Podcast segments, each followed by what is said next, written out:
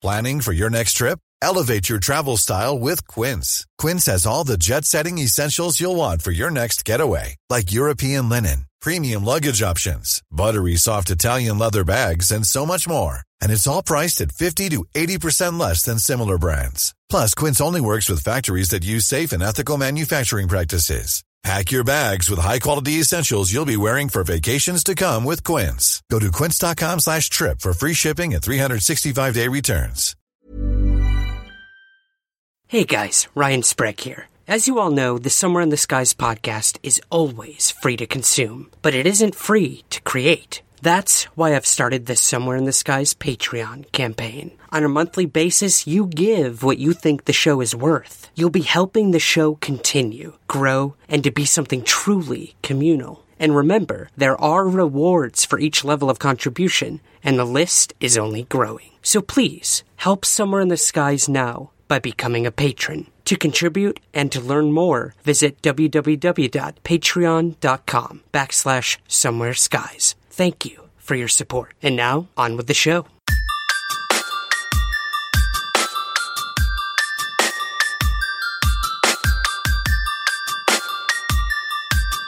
This is Somewhere in the Skies with Ryan Sprague.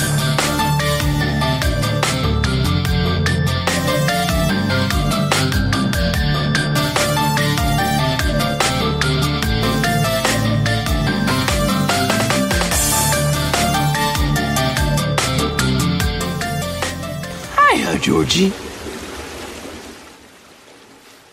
What a nice boat. Do you want it back? Um, yes, please. You look like a nice boy. Do you want a balloon too, Georgie? I'm not supposed to take stuff from strangers. Oh, uh, well, I'm Pennywise the dancing clown. Now we aren't strangers, are we? I should get going now. Uh, Without your boat? Here. Take it.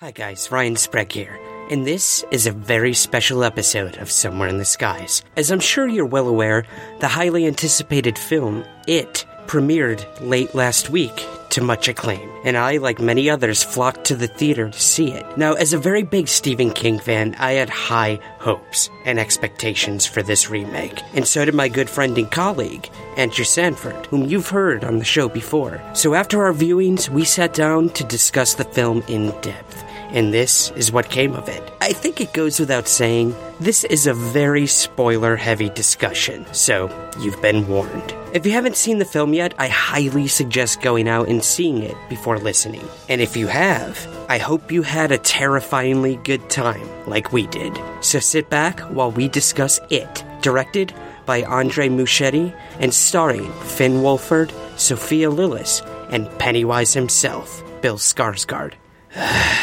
God, I hate clowns. Hey guys, Ryan Sprague here from Somewhere in the Skies, and this is new for us. This is uh, the first episode where we will not be covering UFOs or the paranormal per se. We will be talking sort of about the supernatural today. I am back with Mr. Andrew Sanford, who you guys have heard on the show before, and we are fresh off our viewing of It. Andrew, how you doing, my man? Oh, Ryan, Ryan, Ryan. Ryan. That's me.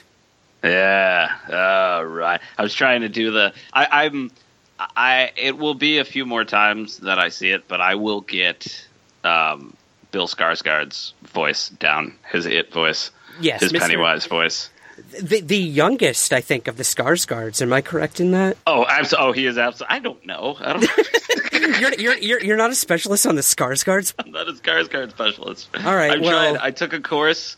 It was like a three week course, and I, I I got to Skellen, and I was like, this is enough for me. Community college, I Or assume. Stellan, Stellan Skarsgård. No, Stellan. Yeah, it was a community. co- Oh yeah, absolutely. Okay.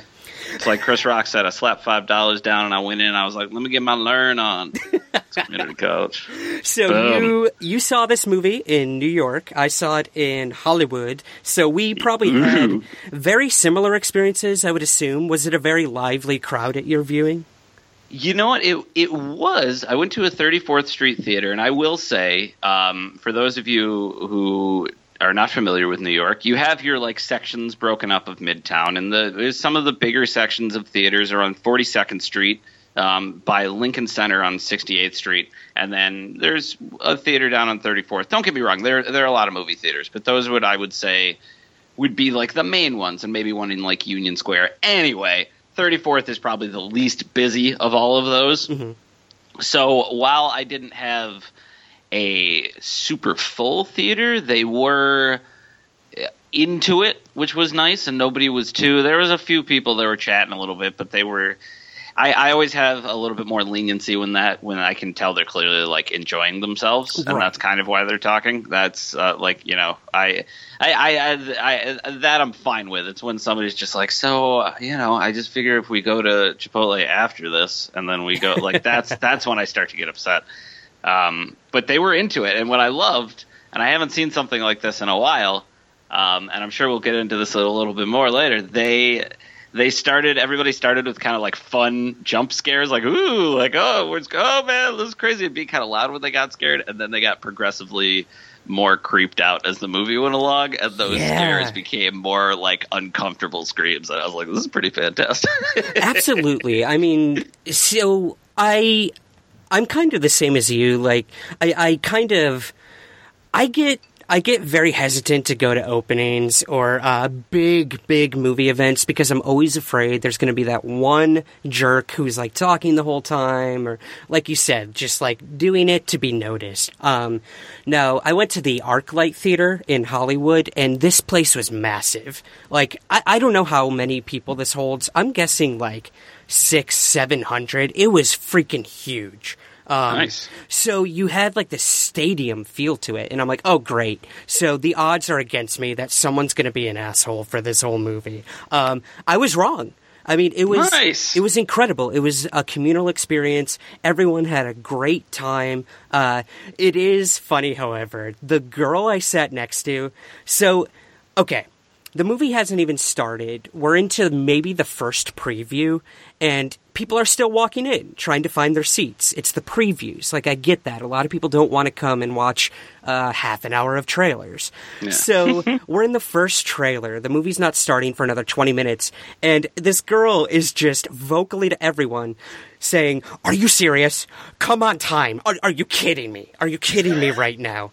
So, while I while I am like this person in the sense that I hope people don't come late to the movie, I was like, "You are really, really is this happening First, right now?" first of all, first of all, you as you made very clear, you're in a, a theater that seats hundreds. Yes, There are uh, statistically, there are going to be late people statistically, and that's what we have rece- reserved seats for now. I, I one thing I, I don't. I think we can talk just about the movie going experience for a little bit longer. I don't know how I lived without reserved seats. I really don't. Same here. It's it's the new it's it's the new sliced bread. It's reserved incredible. seats at the movie theaters. Yeah, like you can quote quote me on that. Reserved seats at the movies are the new sliced bread. I love it. There's no pressure. There's no holding seats for people. Nope. Uh, you know, hopefully you get like if you're going with one other person, you get that little two person section.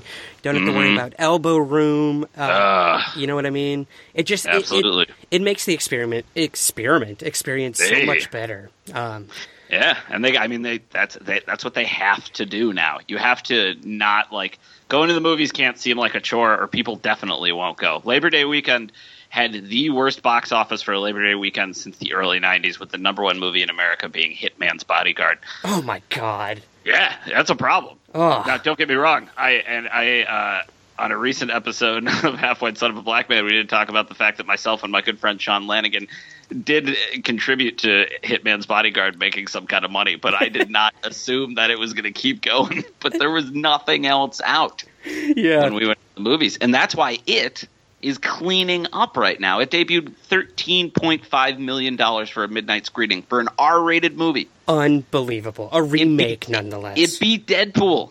wow. Yeah. See, that's great. See, I'm glad. See, I'm looking right now, and it's got a 90% on Rotten Tomatoes. Yeah, man. It's pretty impressive. That's impressive. And we'll get into that because Yeah. you and I spoke earlier about some qualms we have with this movie, but overall, um, just a very fun time at the movies. Perfect. yeah, I really summer. enjoyed it, Um, especially for a big. I'm I'm all for now. Don't I actually want to see what the budget was for this movie? Uh, Mm-hmm. Thirty-five million is not a lot of money, especially for and and that's one of the things that'll come back later. The more we talk about, especially Derry, the town that this movie takes place in specifically.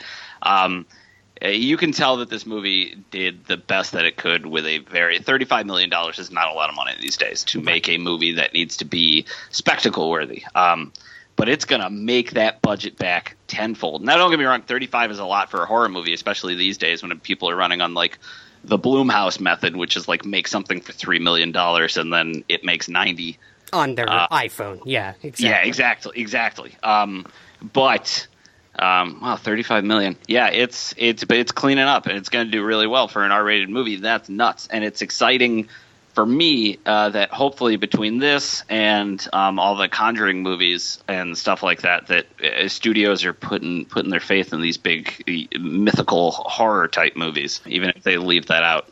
Yes, that yeah, that that part of it. I also saw. Oh man, Ryan, I don't think we've talked in a while. Right, You're very familiar with my love of the first Conjuring movie and my obsession with the Warrens that came after that.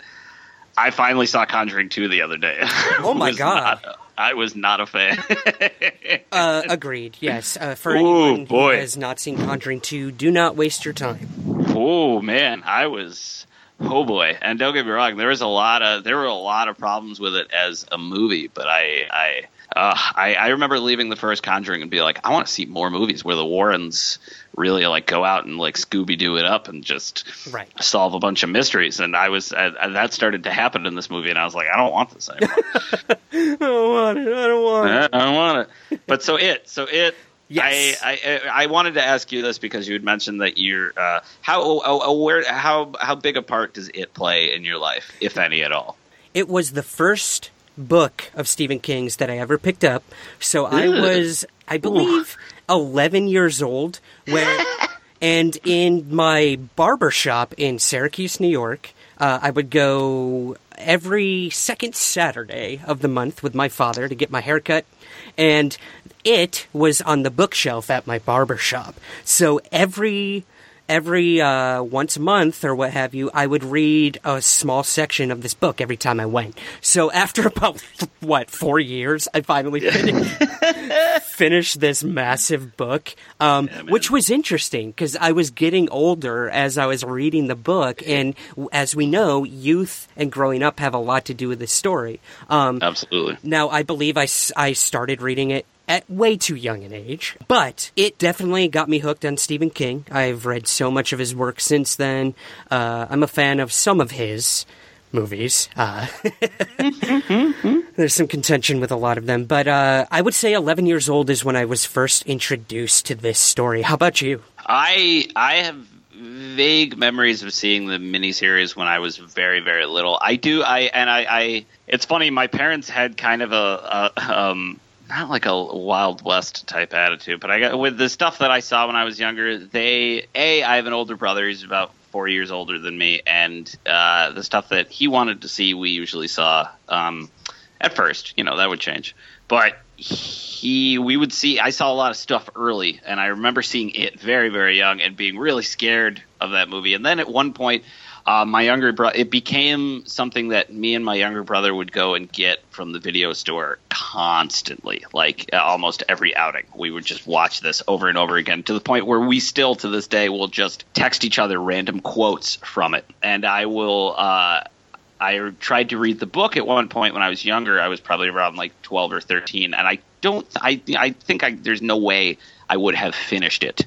Um, and I actually just I remember a lot of stuff uh, from the beginning of the book, and then I actually read it. Finally, read it all the way through this past summer, and finished it the day before I saw the movie. Uh, But I am. I am a huge Stephen King fan. I actually have been watch. I watched.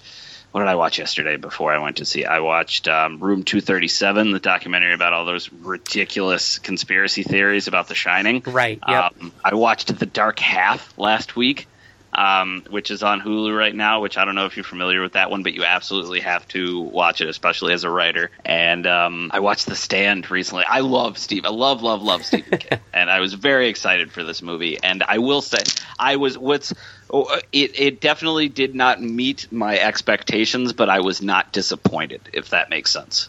Absolutely. No, I, I'm with you on that. Now, I'm sure some people will disagree with us, but this is not. The, the buzz that this movie has created had a lot to do with the marketing, I think. And oh, now, yeah. now that the movie's coming out, I think we're going to see a maybe maybe a slight decline in the quality of ratings and reviews that come out on it because it is it's definitely flawed. There's there's definitely some issues, uh, but we'll, we'll get into that. I Yeah. I think what would be cool is for those who ha- don't know what this story is about. Everyone knows Tim Curry, the clown, but um, I'm going to put the pressure on you here, man. Would you mind giving us like a brief synopsis of what this story is about? This thousand-page book. Sure, absolutely. So uh, uh, about thirteen hundred. No, no, no, no. A little less than twelve hundred. A little less than twelve hundred pages. Um, so essentially, there is a. Uh, it starts off with a young child who is murdered, uh, and it sets off a string uh, back in 1957, um, and it sets off a string of events where this group of kids who are brought together this one summer, uh, some of them friends before, some of them not, and they find out that there's this evil entity that resides in their town uh, that is feasting on children, and this connects to events. Tw- now, I, I will say, I want to say right here that. Um, even kind of discussing the story of the book uh, gives spoilers for the movie.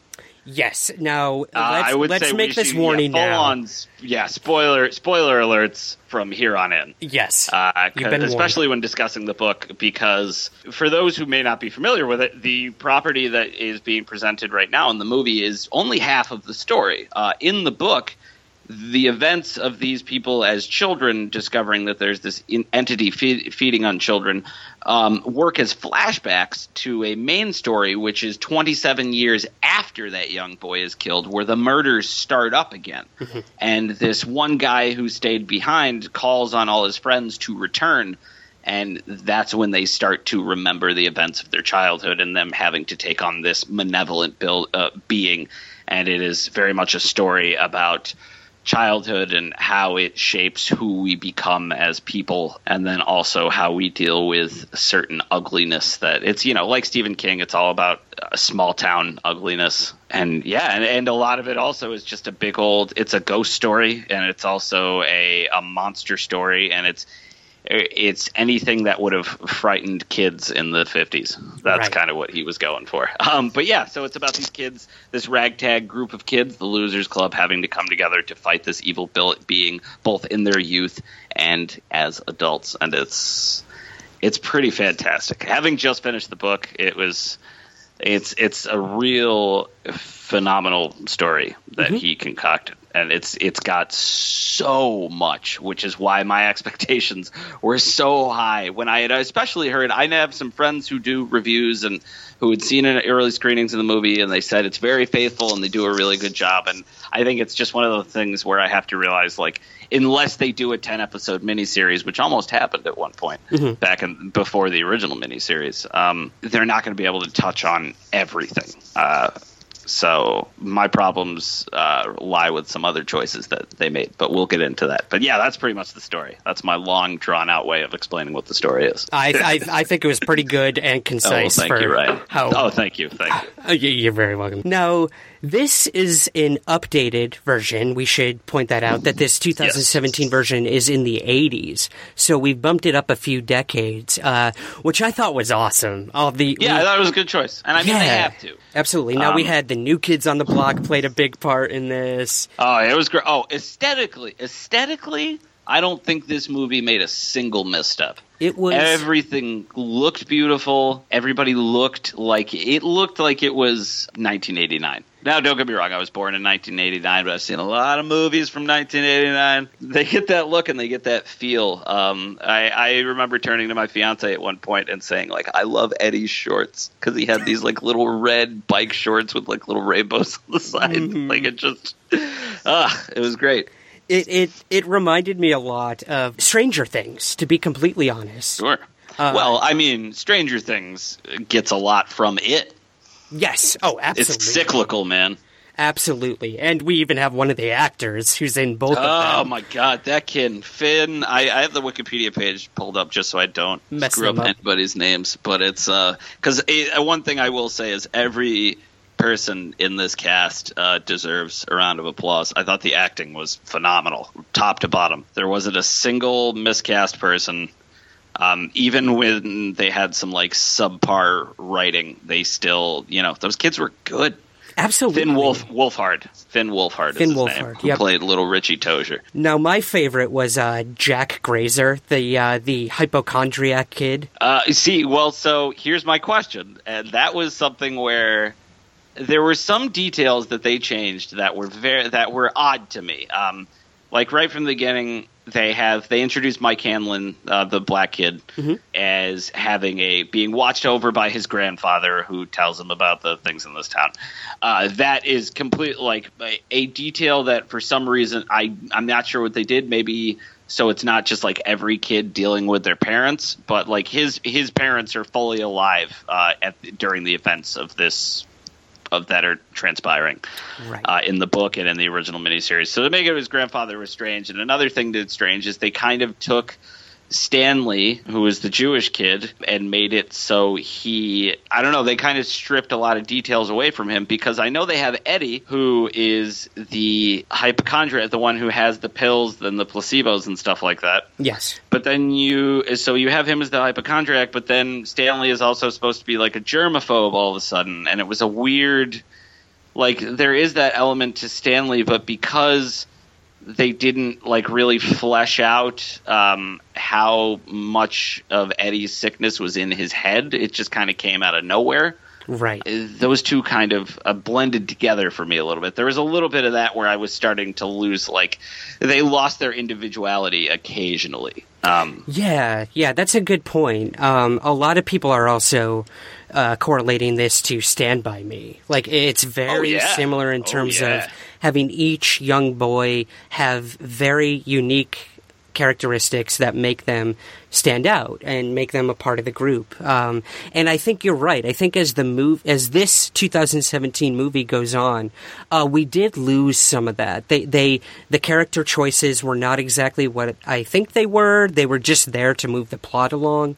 Um, yes. But again, like you said, the writing for this movie was not top notch. As for the acting and directing, I can't imagine having to work with a cast this young and make this story so compelling, uh, so heartwarming, and so absolutely terrifying as well. Yeah. So kudos to the director. Uh, what is his name? I, wa- I want. Andy Muschietti. And I don't know if I'm pronouncing that correctly, um, but yeah, the other movie he did was Mama, Mama. um, which I have not seen actually, but I've heard very good things about. Yes. Um, and it- what's interesting uh, is, I mean, this movie went through one of those classic development hell type situations where Cary Fukunaga, wh- who um, wrote and directed the first season of True Detective, and he did Beasts of No Nation, um, he wrote and was supposed to direct the uh, this movie. So the first draft, and apparently a lot from his first draft carried over into this movie. Um, but there's also a lot that didn't because his first draft actually leaked online. I would say like six months ago or something like that.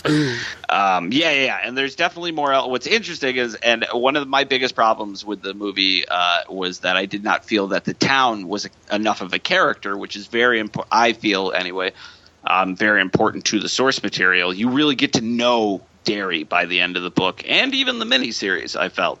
Um, and this one, I feel like they didn't do that as much. It could have been a budgetary issue, but I know they also had to cut some uh, flashbacks um, like a big part of the book, and they do it like they do it a little bit more in the miniseries through Mike Hanlon, where he's he does a lot of research uh, to into Derry's past and all these different events that are going on. and that stuff gets kind of glossed over in this movie, Yeah. which I thought was weird.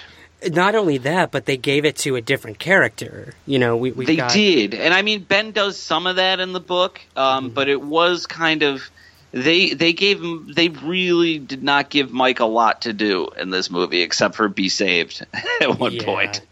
Um, but I love that by the way. The rock fight was pretty fantastic. Um, Rock War. Oh my god, that was awesome! And to have, I I love, um, and it shows this dude's skill as a director that like they build it up like this big thing, and then you the, the camera just pulls back, and you see that it's just kids whipping rocks at each other. Right, like five That's feet away from is. each other. Yeah, they're just whipping rocks at each other. It's awesome. It's great. That it's one of those moments in cinema where, like, and and you see this in Ant Man too, where like you when you zoom in on a scenario, it's so epic and big in scope, and then when you get the broader picture, it looks so small in comparison, which Yeah. is wonderful. You know, that perception alone just makes for great humor. And that's another thing about this movie. I think a lot of people are coming out saying that was more funny than anything.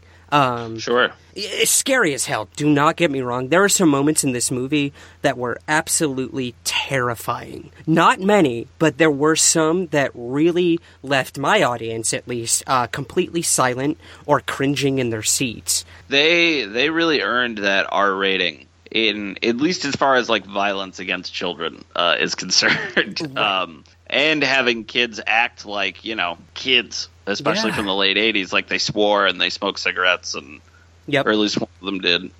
you know, uh, nervous of meeting a girl for the first time. Like everything was there. Every element of like a young man's life was definitely there. You know, we have one female character basically in this whole movie, which I think she really stood on her own and did a wonderful job. Uh, She was great, and I was really glad. Oh man, I got real nervous at one point because there, there, so there, were- they took some like sweeping changes. Um, that, like for instance, having Georgie at the very beginning, the child who's killed, get like taken, which I didn't really like. I, I Bill's motivations and the, the main character's motivation, well, main quote unquote, in the source material material are a little bit more noble. It's more of like because they he knows full well that his brother has been killed, and in this one they make it it's his brother's been taken and Bill doesn't think he's been killed, so he's on a search to try to prove that his brother isn't killed, and on the way discovers that he should take out this clown, and it was an odd it felt like an odd choice to me. And then uh, they doubled down on that by having Pennywise abduct Beverly at one point, the only female character. Yes. And I got really nervous for a second that she was going to be just like a damsel in distress. exactly. Um, until they made it very clear that she was taken because he couldn't hurt her because she wasn't afraid of him. Uh, that was a nice touch. I, I was nervous, and then they kind of they pulled it back, especially since she like because it also plays back into she's the first one that's able to hurt him because she's like not afraid. yep. Um, but then, and we talked about this earlier, because they don't really get into who or what it is, um, you don't get as clear of a picture as to why they're able to hurt it. Things just kind of happen. Yep. yeah. th- There's there's really no rules established. There's no uh, No, which is weird. mythology behind what it is, uh, which is fine. I, I you know. In a way, I, I think at least in this first chapter, we're not going to know what it is. We're not going to Sure. know why it's doing this. We don't know how big a role it plays in the town of Derry. What I think is really interesting is how it feeds off of the fear of each of these boys, which was I, I don't know if this is in the original version, the miniseries, but when they go into the house and they experience each of their individual The, fears. the house, the house Yeah. is not in the miniseries at all. Interesting. Very interesting. Yeah. No. Um, well, no, no, no, that's not true. It's in it very briefly. Stanley goes in there. Okay. Um, it's in it very briefly, and he sees like somebody like wrapped in bandages and stuff, and is able to escape by name. Here's a cool fact a crocodile can't stick out its tongue. Another cool fact you can get short term health insurance for a month or just under a year in some states. United Healthcare short term insurance plans are designed for people who are between jobs, coming off their parents' plan, or turning a side hustle into a full time gig. Underwritten by Golden Rule Insurance Company, they offer flexible, budget friendly coverage with access to a nationwide network of doctors and hospitals. Get more cool facts about United Healthcare short term plans at uh1.com. Millions of people have lost weight with personalized plans from Noom, like Evan, who can't stand salads and still lost 50 pounds. Salads, generally, for most people, are the easy button, right? For me, that wasn't an option. I never really was a salad guy. That's just not who I am. But Noom worked for me. Get your personalized plan today at Noom.com. Real Noom user compensated to provide their story. In four weeks, the typical Noom user can expect to lose one to two pounds per week. Individual results may vary. Quality sleep is essential. That's why the Sleep Number Smart Bed is designed for your ever evolving sleep needs. Need a bed that's firmer or softer on either side? Helps you sleep at a comfortable temperature? Sleep Number Smart Beds let you individualize your comfort so you sleep better together. JD Power ranks Sleep Number number 1 in customer satisfaction with mattresses purchased in-store. And now, save 50% on the Sleep Number limited edition Smart Bed for a limited time. For JD Power 2023 award information, visit jdpower.com/awards. Only at a Sleep Number store or sleepnumber.com. all of his birds, um, which is a callback to something that happens in the book. But they, um, yeah, they they do they do do the indi- individual fears in the miniseries, but I I do agree that they um, had, there was much more of a potency to it this time. Yes, um, which I enjoyed. Um, and the and the they were it was it was scary. Like some of that stuff was real creepy and odd and disturbing. And um, I I could appreciate that they really like went all out with having these scenarios that the clown was creating. Um, that's why I didn't mind the CG as much. Let's let's talk about that now. This sure. This movie definitely had uh, some flaws with its CGI. Mm-hmm. It, it, was not the best. Again, we were working on a minimal budget, and it did distract a little. But like you mentioned this to me earlier, how do you create such a fantastical and nightmarish world?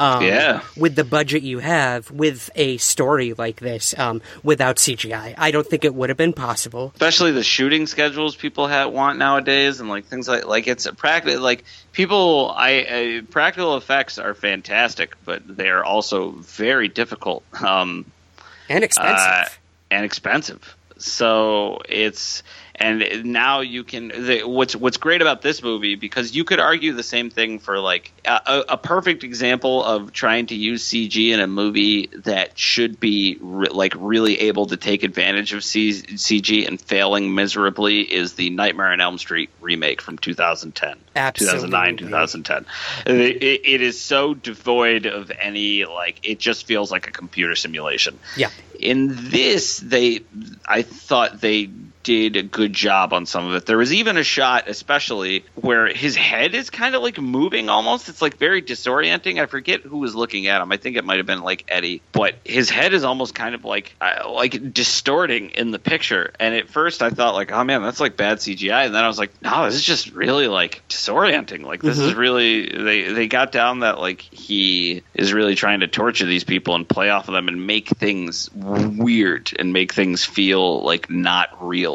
like when he pops out of the it, like that slide scene. Oh. Uh, where just oh my god, oh that was so cool. yeah. So yeah, uh, for those who don't know, there's a scene where there's a projector that's like starting to have a, a, a life of its own, and it's flipping through these projections very quick, and we're seeing it getting closer and closer, and then boom, he just comes out of the projection screen. Yeah, and he's uh, it's like huge. this giant. Oh my god, it was so cool. Yeah, yeah. Some of that stuff was really.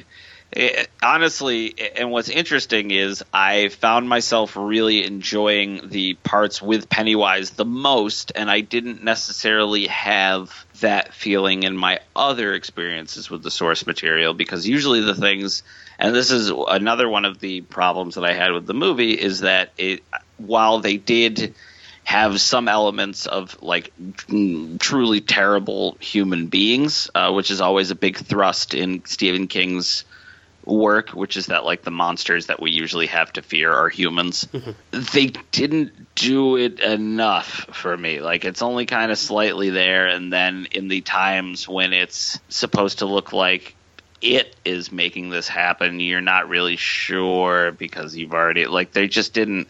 I feel like they didn't have enough, maybe even interest in that if that makes sense. Like it's it's it, it, a good a perfect example is like Eddie's mom. Eddie's mom gets all the teeth taken out of her as far as like being a biting character because she just at first they present her as being like almost apathetic as far as like what he goes and does, and then all because this sudden she becomes more like the character from the book, which is just overly concerned with what he's doing. And it is so then when he finally like stands up to her, there was no there was nothing to it really, um, which should be a big part of it. Like in the in the book and in the miniseries, she is an a, a antagonist. She's just as bad as Pennywise. You come to fight, she's just as bad as Henry Bowers. Like she's just she's one of the bad guys whether she means to be or not. And she's truly frightening just in the kind of grip that she has on Eddie. And I don't, aside from Beverly's dad in this version, um, they don't really get into that with the humans and with his it's even simplified where he's just a creep he's just gross there's no like in the they just full blown make it so that he's like trying to have sex with her, which Mhm. is only kind of like hinted at in the books and and the miniseries. Like it's never really explicit. Yeah. You know he's terrible, but it's more leveled than that, which is what makes it scarier. It's more real. Like he was a cartoon in this movie. Yeah, same with uh, uh, the older boy who's kind of bullying all the losers in the club, who later in the movie literally becomes a murderer. oh, Henry Bowers. Yeah, Yes. that one. Yeah, they didn't really. That was another one where there was no. It, it was all very sudden. Like all of a sudden he's snapped, and like they, but they didn't do enough to show like he's just kind of a bully. And I like don't get me wrong, bullies don't need motivation necessarily, but there was there was nothing here.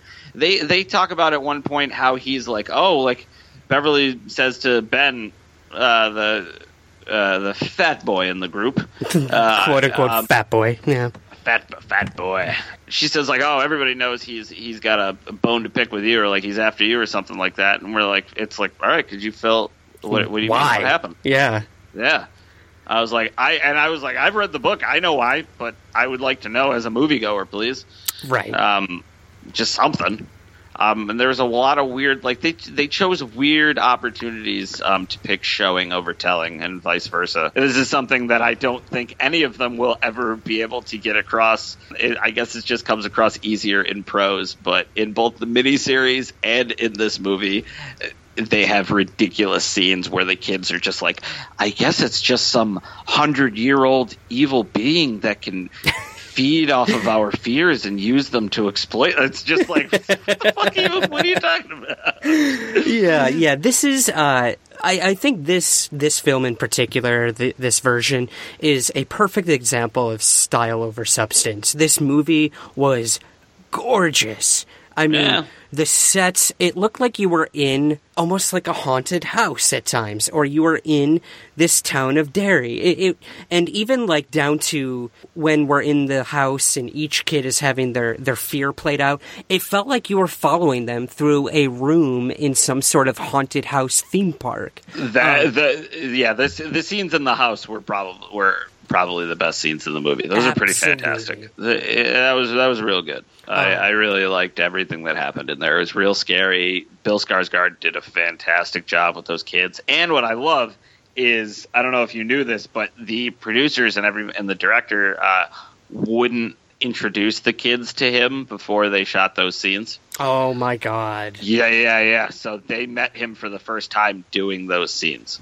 That's you know that's interesting. I I, I do wonder how often that happens when with uh, kids who are in horror movies. Like Yeah, how how real do they really want to make it? Well, you know what's funny is I guess pretty often because I just recently read a story for Annabelle Creation where Anthony LaPaglia, who's one of the actors in that movie, did the exact same thing. Like isolated himself from the kids while they were shooting. Yep. You know who Man. else did that? Uh, Ryan Reynolds did that when he, eh, was it Ryan Reynolds? Uh, I believe it was who did the What movie? Amityville, Amityville movie Oh, really? Really? because he knew that these kids he was you know he was portraying their father and that he he had to brutally murder them. He did not want to have any sort of. Uh, connection with the actors beforehand uh, That's awesome. Wh- which is interesting. I would think it would be the other way around. You would want to build a relationship with these kids who are supposed to be your children, making it all that more powerful when he actually murders them. yeah, that's a good. That's a good point. I hadn't really thought yeah. about that. It always just kind of made sense to me, but now that you say that, it, it is interesting. Now, um, Bill Skarsgård. Now, how how do Sure. you think he compares to Tim Curry? I it's apples and oranges. It's, yep, yep. And, and and uh, don't get me wrong, he is not. Um, well, I mean, the, he did a perfectly fine job, and I don't mean to say like he's no Heath Ledger, like he's no like he didn't do a very good job. But it is very much a you know Jack Nicholson did his thing in '89, Tim Curry did things his thing in '90, Heath Ledger did his thing in Dark Knight, and Bill Skarsgård did his thing in this. I think it's different enough and stands enough on its own. It's just a different take, and it's a very grounded kind of take. Like I love if there's something just kind of like inhuman about him that just really works his his physical he got more opportunities. Yeah, you know, Tim Curry was probably like 40 by the time he played Pennywise, I think, or somewhere around there. Bill Skarsgård's like 25.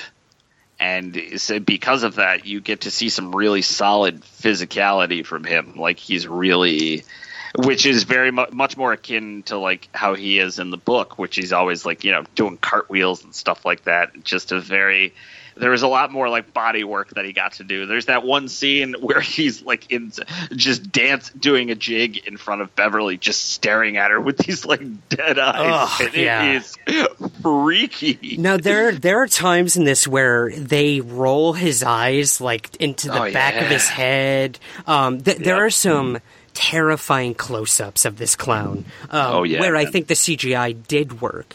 Um, Mm-hmm. Others not so much, but overall. Some extremely visceral aesthetics in this movie. Even the first scene where the, the boy gets his arm taken oh, off by oh boy, it. Oof. I was like, good on you guys, good Yeah. on you. Like they just went say- for it. Yeah, I mean they did, but then they, you know, he steals him away inside of the sewer. It's it's much more effective if what happens usually happens, which is he gets his arm rip, ripped off and then is left there to die To in the gutter Yes. we like our kids dead and cold and in the gutter. in the gutter. Um, in the gutter. so yeah, there's. I mean, there's definitely elements. I will say, there's one moment that felt like every now and then I can watch something. I'm like, I could be like, oh, I bet that was a studio note. And there's that. eh, There's that part at the end when they're in his lair or whatever, and all the kids are floating up in the air. And I was just like, I was like, that's an executive going like, well, I mean, he's saying they all float this whole time. Like they got, we got to show them floating. the gotta float. Yeah, they got to float. We got to show them floating. No, no, no, no, no. Trust me, it'll make sense. It'll make sense. It's only going to make sense if we show them floating at some point. So we're going to do it. We're going to show them floating. Like I was like, what is going on here? Yeah, But, it, it was it- interesting. That the, the the last the climax of the film, uh, it seems like is where they took a lot of liberties. Yeah, and I will say though, some of them, um, some of them worked because I don't know if you know what happens or remember what happens in the book, but it's like you know when they defeat him or quote unquote defeat him, it's through like a whole thing where Bill like goes into his mind basically, and then they go into this other universe, and Bill gets transported transported past a giant turtle, uh, which is referenced in the movie. In the movie, there is a turtle watching over them. The turtle is is Pennywise's natural enemy and Bill sees it as he's being transported through the universe towards the deadlights, and then he's able to um, resist Pennywise and stop him and hurt him. And but I did, I liked what they did here, which is make it. They did definitely leaned into the. I just wish they leaned into it a little bit more. Uh, they, you know, they they overcome their fear, and because Pennywise like becomes what they believe, if they believe something will hurt him, it does, and that's what happens. And I love Richie's little turn moment of like taking that baseball bat and just going to beat the shit out of it. Absolutely, I very also thought- unexpected. Yeah, and I thought that fight against him was where some of the CG was real effective because all of a sudden he's just morphing into a bunch of different things, which is very much from the book. Right. Um, which was really cool and something you cannot do, you know, you couldn't have done in 1990 and you can't really do practically. It, it works really well with that CG. Like, and you even see him turn into a spider form Yes. that everybody hates. Oh, thank you Really for saying that. oh, I love. Uh, I'm still even. You, you know what? And I'll say it right now. I'll go on record. I always understood it in the miniseries, and I understand it even more in the book. It's all there. It's just what their minds can handle. Yep. So good. yes. Yeah, this movie, I think it, it succeeded on so many levels. Um, It was so much fun.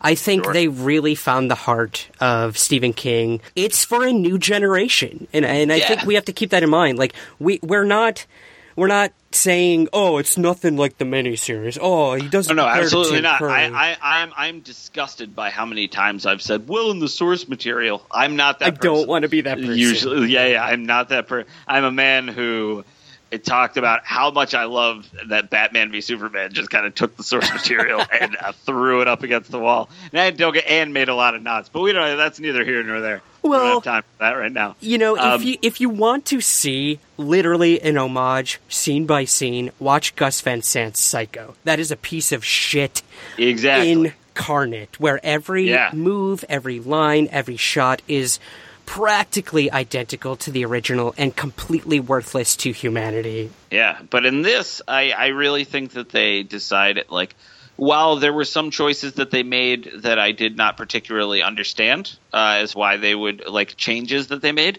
there were some where I was like, oh, that's a really good, that was a solid idea. That was a good thing to change. Um, so I thought that yeah, I, I, I, there was mm, I enjoyed myself far too much. I'm also excited to see the sequel because, like I said, there's nothing that could have made me happier than having the the um, the titles come up at the end and it's saying chapter one across of it across it just to make it very clear like you know it could be like a kill bill type situation and while um, kill bill one is not as complete of a film as this one is i still i do think there will be some they have a unique opportunity to really fill in some gaps and fix some of the problems in a second movie because they're still going to be telling the story. They can just improve. They can just improve on it and on what they've already done and already set up. Yes. Now, correct me if I'm wrong. In the the semi mythology we get with uh, Pennywise, this happens every 27 years. Am I correct? Twenty-seven to thirty years. Yeah. Okay. Okay. They, so they say pretty definitively 27 in this movie, um, which is fine. It doesn't matter, but it's you know, it's about 27 to 30 years. So I guess if we're looking at a chapter two for this, if and when I, I mean, I would assume it would come out with the box office for this movie. They'd be stupid. Oh yeah, this is all but gonna happen. Yeah. like this is yeah. No, I'm I've already wondering- been picking my dream cast. I was going to say we're not going to be seeing any of the same actors, presumably. I mean, Oh, if, yeah, if, no, if no we're way. going be, 27 like, years 40. older.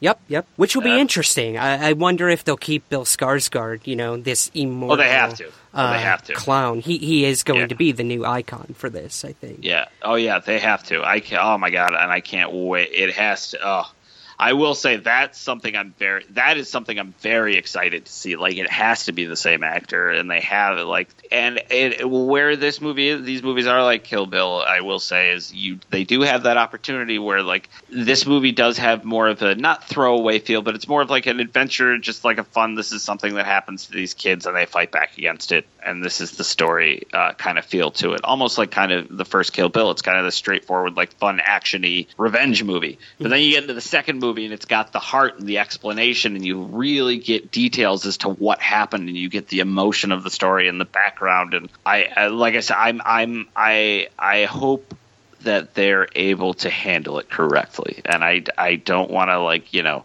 go against anybody. Some talented people worked on these movies, but I do think that I feel like there was um, if there's enough from Cary Fukunagawa's story that got used, that got him a writing credit. That means that they have an interesting challenge ahead of them doing it without him. And I mean, Because other, otherwise, they would have just scrapped the. They would have started from scratch, and Yeah. they would have done their own thing. And that's clearly not what happened. And he's not going to be around for the second one. And the second one has to be deep. It has to be about these people, like these kids coming back as adults. It's about rediscovering your childhood and like memories and how to fit. Like it's got to be where a lot of the meat is. Mm-hmm. But we'll we'll see. And presumably, how these events in this one affected their growing up. Yes, you know, absolutely. It- It's Yeah, not yeah. like these things can just be shaken off, and they're like, "Oh yeah, it's been 27 years. Crap." You know, it, it's Yeah. like these things are going to haunt them for the rest of their Oh well, lives. well, well. No, I mean they'll haunt Mike, but that's the whole twist. If you don't, if, if I don't know if you remember, but Spoiler. spoilers they leave town and everyone forgets everything they forget each other Yeah. and then uh, 27 years later mike is hanging out at home and uh, he he's the murders start up again and he calls everybody one by one and all of a sudden they're like like i'm they're like i'm sorry mike hanlon What? who are you and then and Yeah. then he's just then they boom it's like a flash so oh man oh i'm so excited.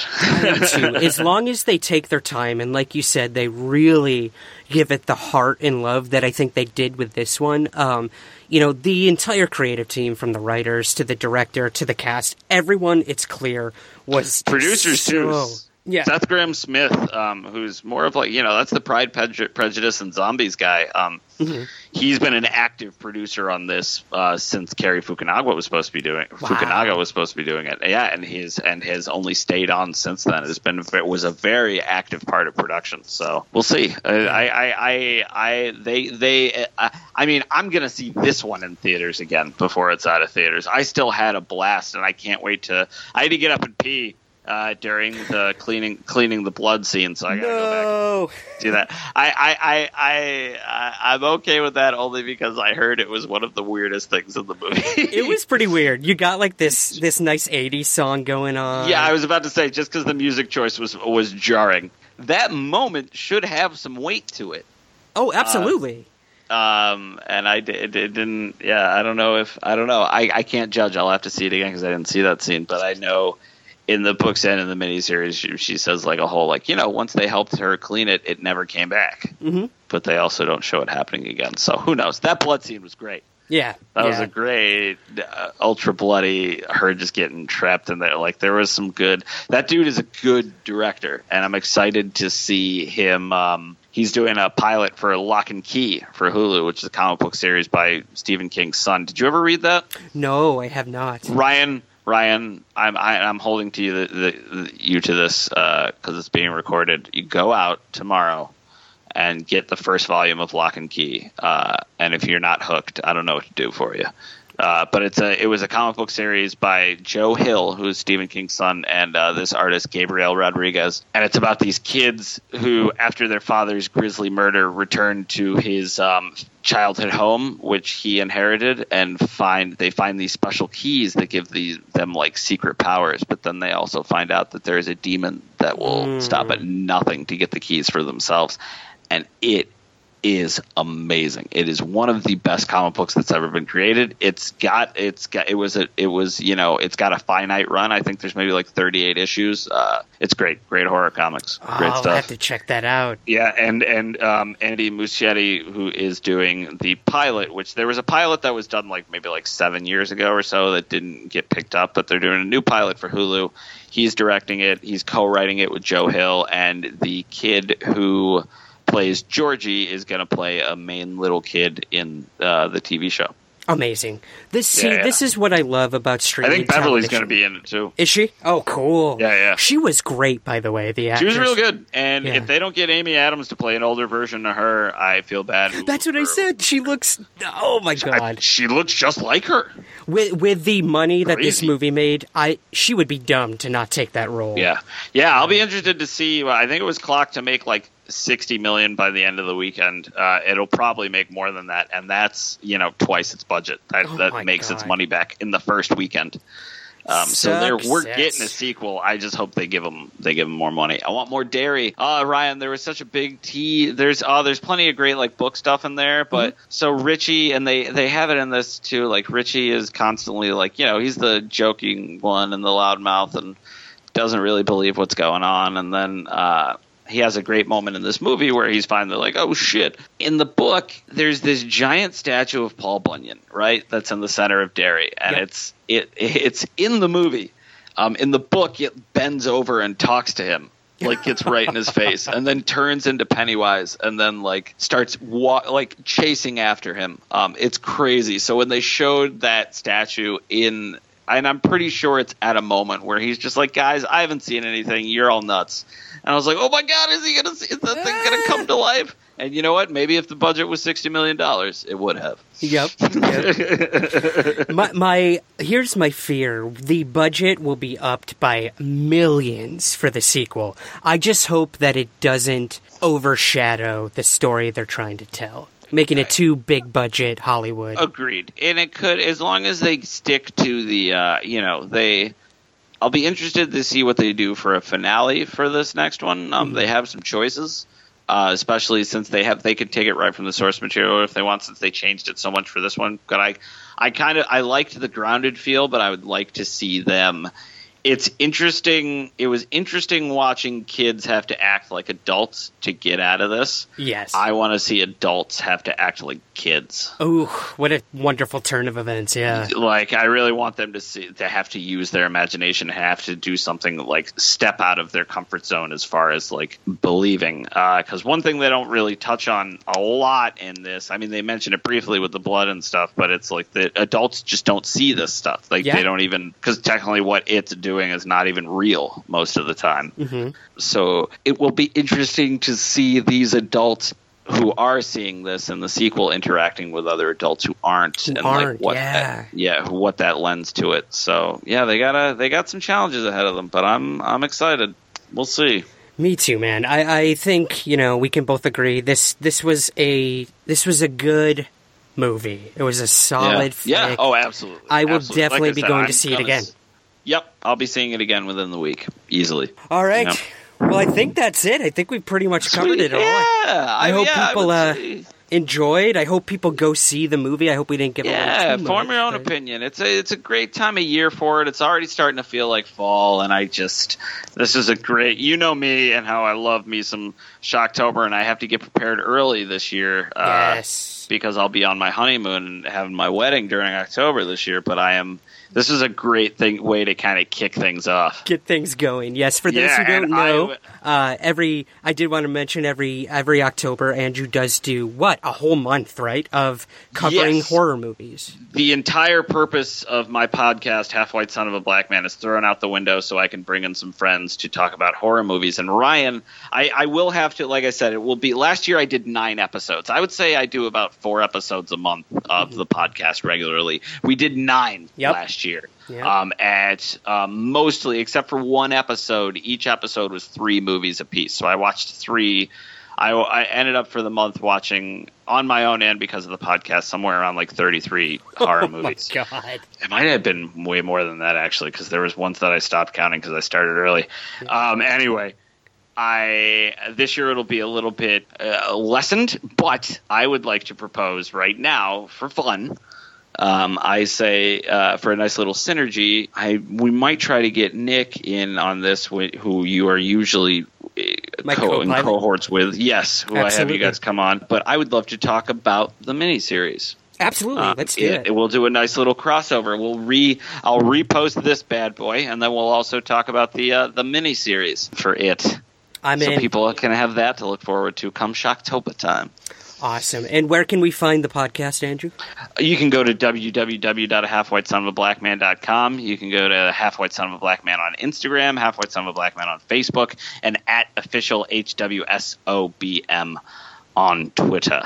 Perfect. You got options. There, there's and iTunes. options. You can go to i. You can just type into iTunes or wherever podcasts are found. Oh yeah, that's a thing. iTunes, I forgot. Yeah, yeah, right. Yeah, who'd have thunk it? They do good work, yeah.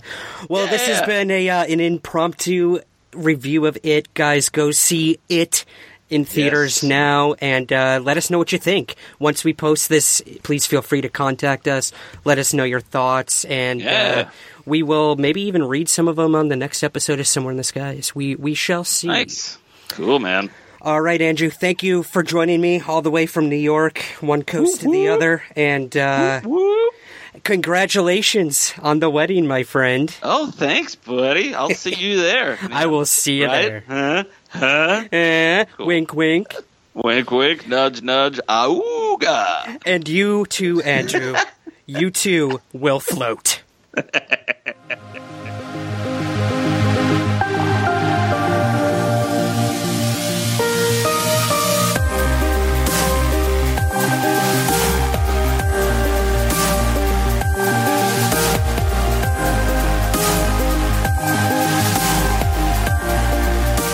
the Skies is produced by Third Kind Productions in association with Antica Productions and the Antica Podcast Network. To learn more, visit anticaproductions.com.